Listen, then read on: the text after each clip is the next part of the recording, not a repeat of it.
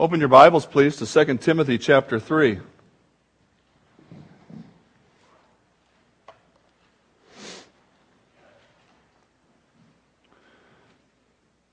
We're developing a fairly large uh, club of people who have had uh, knees replaced. For those of you that don't know, when you have a knee replaced on the same day as surgery, they get you up and walking. Uh, of course, you're heavily medicated, so you could uh, just about do anything uh, on a day like that. But the physical therapy continues. Uh, you know, you have some things you're supposed to do, and then one week after surgery, you go in and uh, meet a physical torturer. I mean, a physical therapist.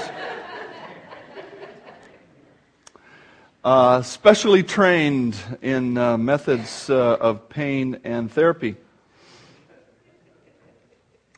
I'm four weeks out from surgery, and a week ago, when I went in for therapy, my therapist forgot he was in Ferndale and he thought he was on the biggest loser TV show. And he thought I was one of those people who needed to be worked to death. He worked me so hard that the day after therapy, my biceps were sore. and I'm thinking, knee, not arms, knee. And my calves haven't been the same since then.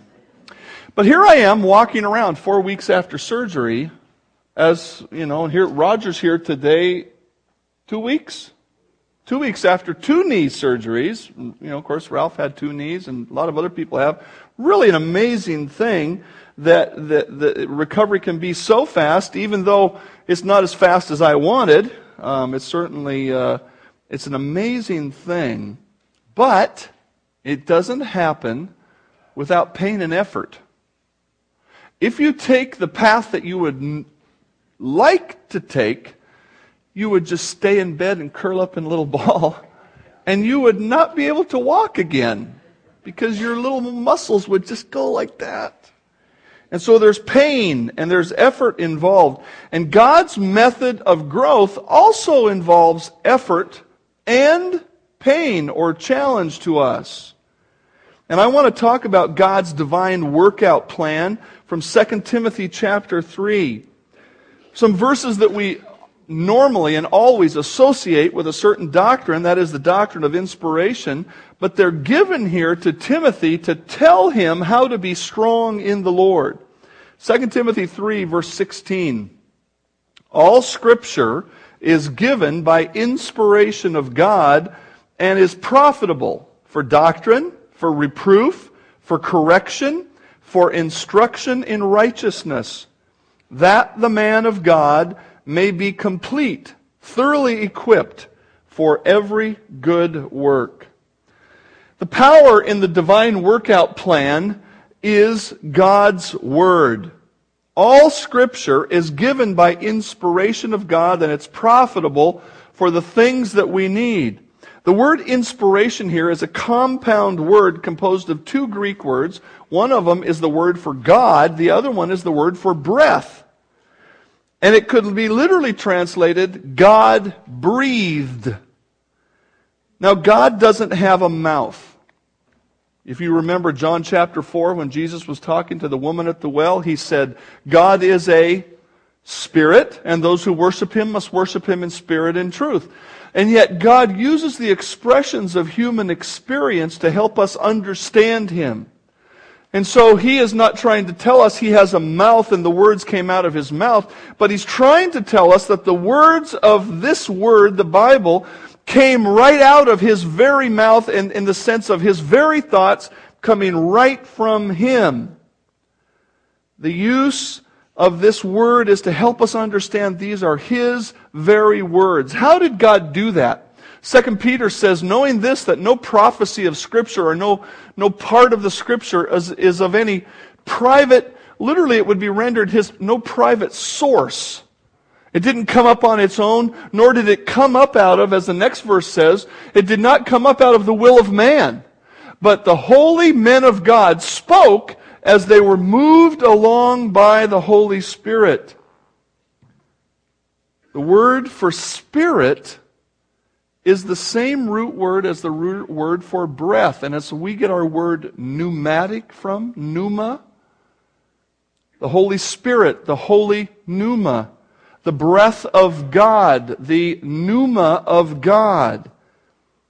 John MacArthur said it this way as clearly seen in Scripture itself, God's divine truth more often flowed through the minds, souls, hearts, and emotion of his chosen human instruments, yet by whatever means God divinely superintended the uh, accurate recording of his divinely breathed truth by his divinely chosen men.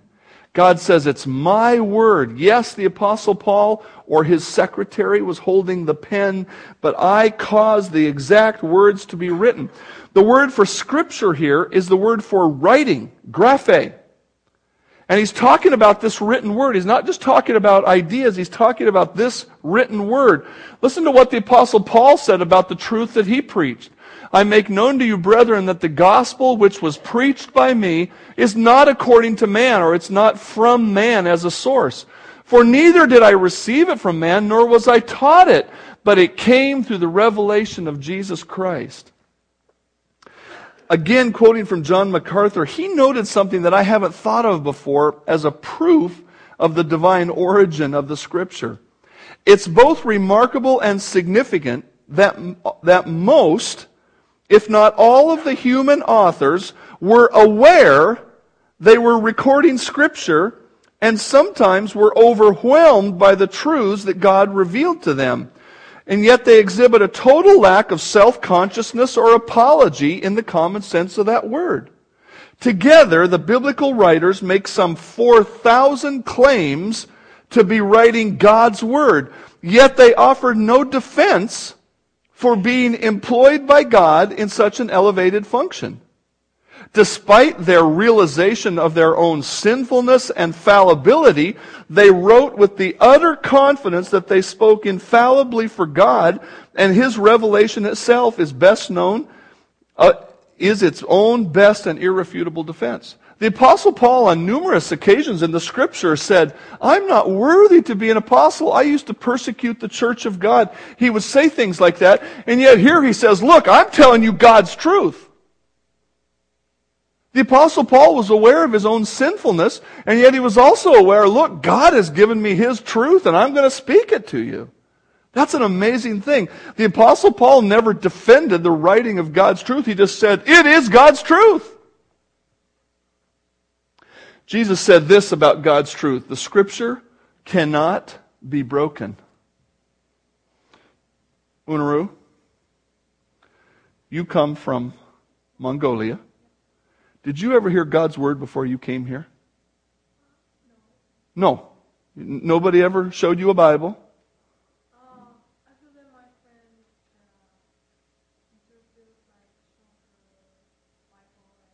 Okay.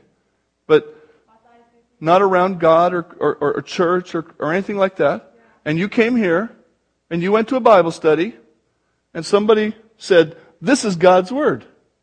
Right? And how long did it take before you said, You're right?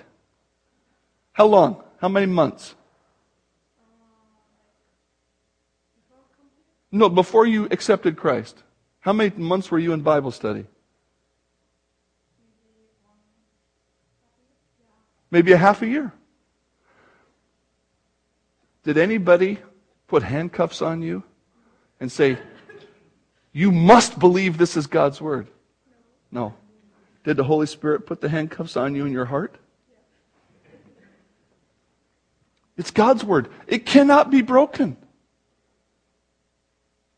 You, you can say what you want about God's Word, but it is God's Word and it is true and it is powerful.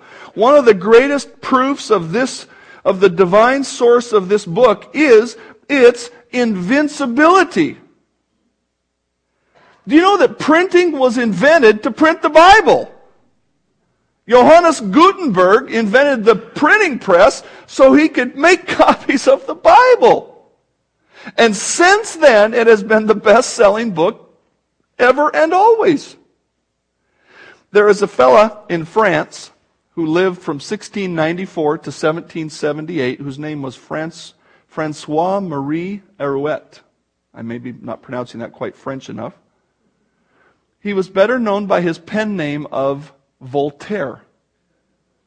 Voltaire was a French skeptic. By skeptic, we mean he was a philosopher who did not believe, we might call him today an atheist or an agnostic or things like that. And he's very well known for this famous statement made near the end of his life. So around 1778. In 150 years, Christianity will be just a distant memory. That would have been 1928. Is Christianity just a distant memory? No, Voltaire is a distant memory. How many of you ever heard of him before I said his name today? Okay. The rest of you? Volhu? There has been an unending string of men who have attacked the validity of God's Word, but they are distant memories and it lives on. There has been an unending string of attacks by governments on the Bible.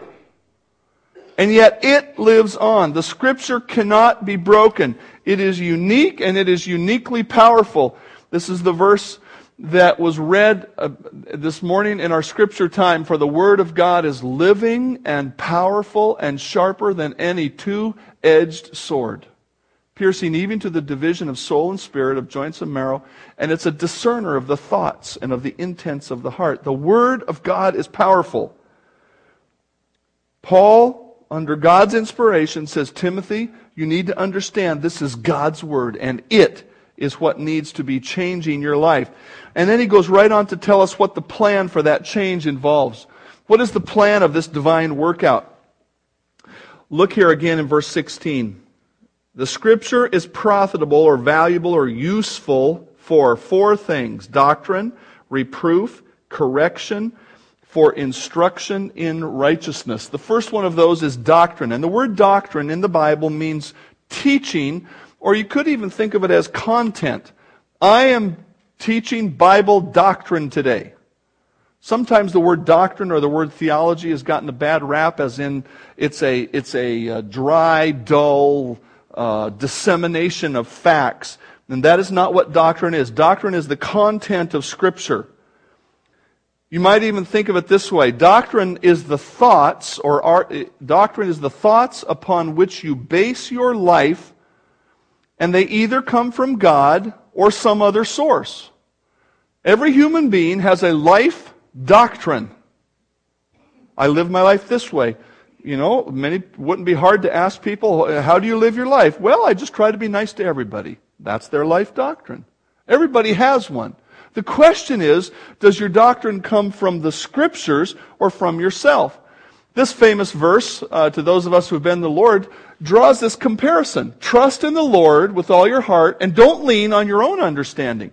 Clearly, there's a choice to be made. Am I leaning on God's understanding or my own understanding of how to live life? God's provision for our life is summarized here. Grace and peace be multiplied to you in the knowledge of God and of Jesus our Lord, as His divine power has given to us all things that pertain to life and godliness through the knowledge of Him who called us by glory and virtue. What God claims is that He has told us everything we need for living. Now, He doesn't claim that He's told us everything about knee surgery. He doesn't claim that He's told us everything there is to know about mathematics. I understand there are other fields of knowledge, but not other fields of knowledge about living. God has told us everything we need to know about life and godliness. Wayne Stoll works for the Food and Drug Administration. Uh, he works at the border, but then also works in other places. And his job is to keep our food and drugs safe. So if you ever have a problem, you just go see him. Now, this last year, you found listeria in some fish. Is that correct? Some fish was trying to be shipped into the country.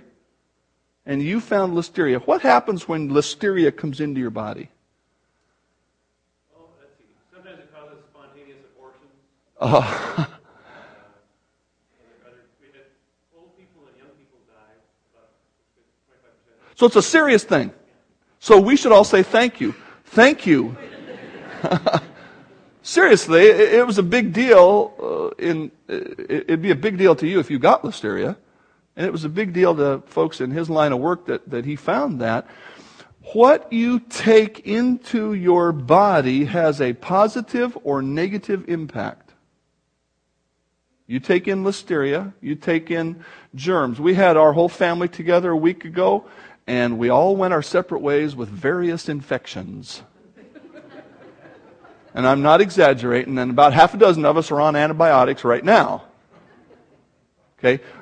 What you take into your body either has a positive or a negative impact. We know that. We try to stay away from germs. We try to stay away from food that is rotten, etc. Well, what you take into your soul either strengthens it or tears it down. And what God says is His Word is profitable for the doctrine of your life. And if you're living your life based on some other doctrine, it is going to tear you down sooner or later. God says, live your life based on this pure doctrine, and that is what you need to do. That's what you need to be strong. God's Word is also valuable. It works us out in the area of reproof. And the word reproof means what is wrong in regard to either the way you act, conduct, or the way you think, which would be a belief. God defines what is wrong in us as a heart problem. For out of the abundance of the heart, the things that are in your heart, the mouth speaks. A good man, out of the good treasure of his heart, brings forth good things. And an evil man, out of the evil treasure, brings forth evil things. Jesus went on to say, and enlarge upon this. But those things which proceed out of the mouth come from the heart, and they defile a man. For out of the heart proceed evil thoughts, murders, adulteries, fornications, thefts, false witness, and blasphemies. God says His word is what is needed to reprove the wrong that is in us. When we accept Christ as our Savior, our hearts are made new by God, but they are not made perfect. They are made new with the potential to grow in righteousness, and what we need to be doing is day by day putting away sin and taking on righteousness by the Word of God. When we do that, the Word of God reproves us. It tells us what is wrong, and it tells us what is right. Several years ago, I complained to my doctor about three years in a row about the pain in my knee. And uh, he listened to me and he said, You have bursitis. And he gave me a cortisone shot in my knee. At my annual physical, I would, you know, he'd say, Is there anything else that's bothering you? And I'd say, Well, my knee hurts. Next year, well, my knee hurts. Oh, it's bursitis. Give me a cortisone shot. Next third year, same thing. Finally, I had a problem in my shoulder. Actually, for three years, I was complaining about my shoulder. And I said, My shoulder hurts. He goes, Oh, it's bursitis. Cortisone shot. I'm not making this up. Finally, my. Sh- yeah, key word is the doctor I had. I, I finally got so weak in my shoulder that I convinced him to get a, a test, an MRI, and then and the, the person running the MRI said, Oh, you got a torn such and so, you know, just, just like that. And when I went to the orthopedist for my shoulder, I said, You know, my knee's been bothering me. And they said, Oh, we'll take an x ray. He took an x ray and he says, Your knee's wearing out. That's why that doctor is the doctor I used to have as my general practice doctor. There are lots of people in the world who think they can diagnose what is wrong with you. They will say, Oh, you're like this. Well, you must have such and such a problem. You must have this problem or that problem. And they, they are very well intentioned. They want to help you feel better, to work better, to succeed better. But if the truth that they are giving you is not coming from here, the reproof of your deficit will not be effective. God says this, this is what can reprove you. This is what can change the things that need to change in your soul. The third part of this divine workout is correction. And the word correction here in the scripture, you may have it written as instruction in, uh, excuse me, the word correction is there, the third word in the list. It means to, to restore to an upright position. What do I have here? It, it, it literally would have been used in this setting if, if something fell down like that, you, in, in the Greek language, you would say, I have corrected it. I've put it back to the way that it's supposed to be. I've put it back to a useful, to a useful uh, position. And the root word, and this is one of those things, you know, even pastors uh, learn new things as they study God's word. The root word is the word ortho, and orthopedics comes from this word. The word ortho in Greek means to be straight or to be not just straight, but the idea is uh, in its proper place. And the idea of an orthopedist is that when you break a bone, your bones are not in their proper place, and he puts it back straight. This word means to, to restore something back to, a, to an upright or a useful position. God's word can restore you to an upright and proper position. God doesn't just tell us what is wrong, He tells us how to get there. The first time I went to a physical therapist, a week after my surgery, Sue was with me, and, and uh, I'm laying on the table, and, and he says, you know, my legs are like this on the table. He says, lift your legs up. So I lift my legs up. He goes, now just do this one. So I, I lifted my leg up, and my leg kind of went up like that. And he says to her, did you see that? She goes, yeah, I saw that. And what happened was, part of my leg went up, and then later the other part of it joined. And he said, those muscles right there are not working properly. Great. That's why I'm here. You're the expert. Now, at that point, if he had sent me home, I would have been able to say, I know why I can't lift my leg up. Because those muscles, these, these, these uh, I think he called them quadriceps or something like that, whatever it is, right in there, they aren't working right. Those don't work right. I'm really smart. Do you think that's where he stopped? No. He said, Here, do this exercise. Here, do that exercise. Here, let's go out here. Stand on one leg. You know what I can't do right now? You should, maybe you shouldn't try this, Roger. You got two bum legs. I can barely stand on that one leg. I can stand on this one just like that, no problem. But this one, and then he puts a weight in my hand. And you know why that is? It's not because of weakness. It's because some of those muscles don't go, time to work. You know, they're all going, and so when I go to therapy, he, he watches me move and whatnot, and he goes, okay, now we're going to do this. And we go over and get tortured this way, and then we get tortured that way. Because he's not just, he's not just happy to say, your leg doesn't work. He's saying, here is the path to correction. Here is the way you can be whole again. God's Word can do that. We are not about just saying, you're messed up, you're messed up. That doesn't work. God's word is about saying, hey, you're, you're in a difficulty here. Now here's the path out of that difficulty back to where you need to be. There's a fourth element in this divine workout plan, and it's called instruction in righteousness. And the word instruction here might be better uh, translated training. It's the word that's used in other parts of Scripture, like Ephesians 4 or 5, uh, Ephesians 6, when it says, train up a child, that the, or when, or excuse me, Ephesians 6, which says that the, the dad's role is to train the child in godliness. Titus chapter 2 says this The grace of God that brings salvation has appeared to all men, teaching us, and that's our same word here for instruction or training, training us that denying ungodliness and worldly lust, we should live soberly, righteously, and godly in the present age. The grace of God itself trains us. The Word of God trains us. And God Himself trains us. And you have forgotten the exhortation which speaks to you as sons. My son, do not despise the training of the Lord, nor be discouraged when you're rebuked for Him. For whom the Lord loves, He trains and he scourges every son whom he receives. This word for training was a word that would have been used of training children back in that day in the, in the Greek language. And it involved not just, see, when we read the word chastening there, all we think about is punishment. But God doesn't use the word that way. He uses it in the sense of training, which is uh, when you tell a child, here's the wrong thing, here's the right thing, and I'm going to encourage you in the right way.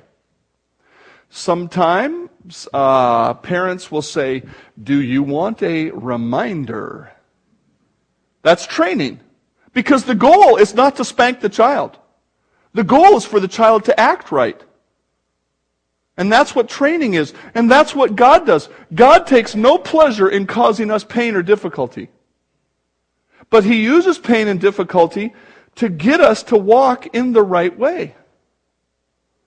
The physical therapist knows that he's making me hurt. In fact, a week ago, he said, Tomorrow you're going to feel this. He knew it. He knew he was pushing me hard. Does he do it because he gets his jollies from making people hurt? No. He wants me to, to walk straight and true.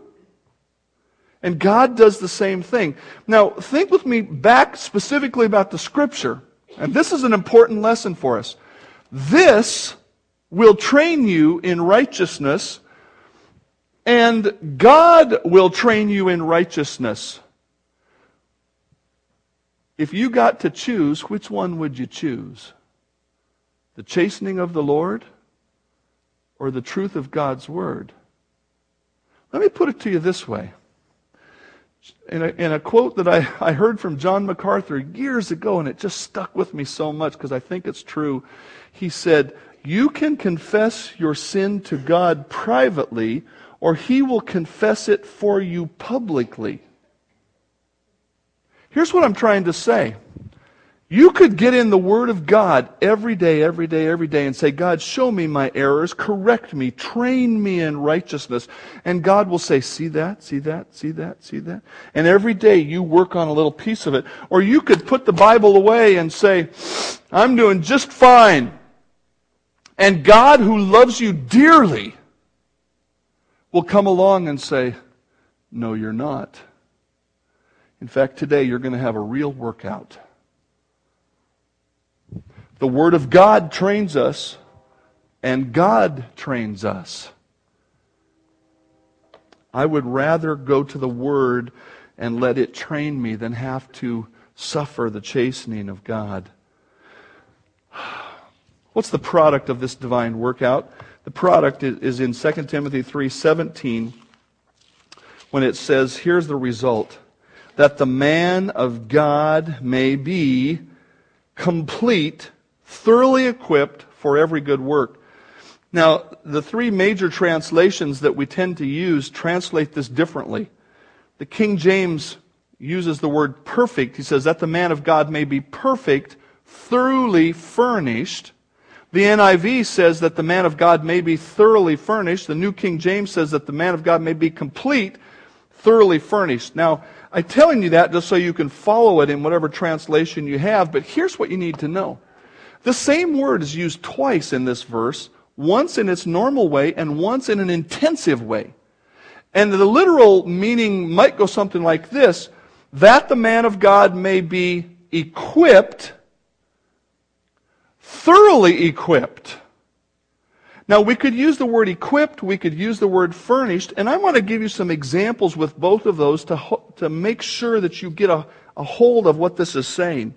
If we use the word furnish, then we might come to the idea of furnishings in a room. Um, in this room, um, if it was completely empty, we'd say the room is empty, but as it is right now, we would say it is thoroughly furnished. Um, to have church, typically, you need some chairs, you need some lights, you need some windows, Um, do you know that when you when you rent an apartment in Europe, you don't get anything, even cabinets or a toilet or anything most of the time. Those are all called furnishings. This room is thoroughly furnished for church work. It's not thoroughly furnished for maybe a house to live in, but it's thoroughly furnished as a church. If we use the word equipped, then we would think of equipment. And I thought of cars. You know, when you go to buy a car, they say, here's the list of standard equipment. Then here is a list of optional equipment. In the standard equipment, one of the things you'll find is a steering wheel. Now, if the car did not have a steering wheel, you would say it is not fully equipped because it's not useful without a steering wheel. This room is not useful without, I mean, the walls aren't enough. We need some more things. And so the scripture says if the Word of God is able to have its intended impact in your life, you will be completely equipped or furnished to do the work God wants you to do. It's a tremendous promise that God is going to build in you the ability to do His will and His work in you and through you.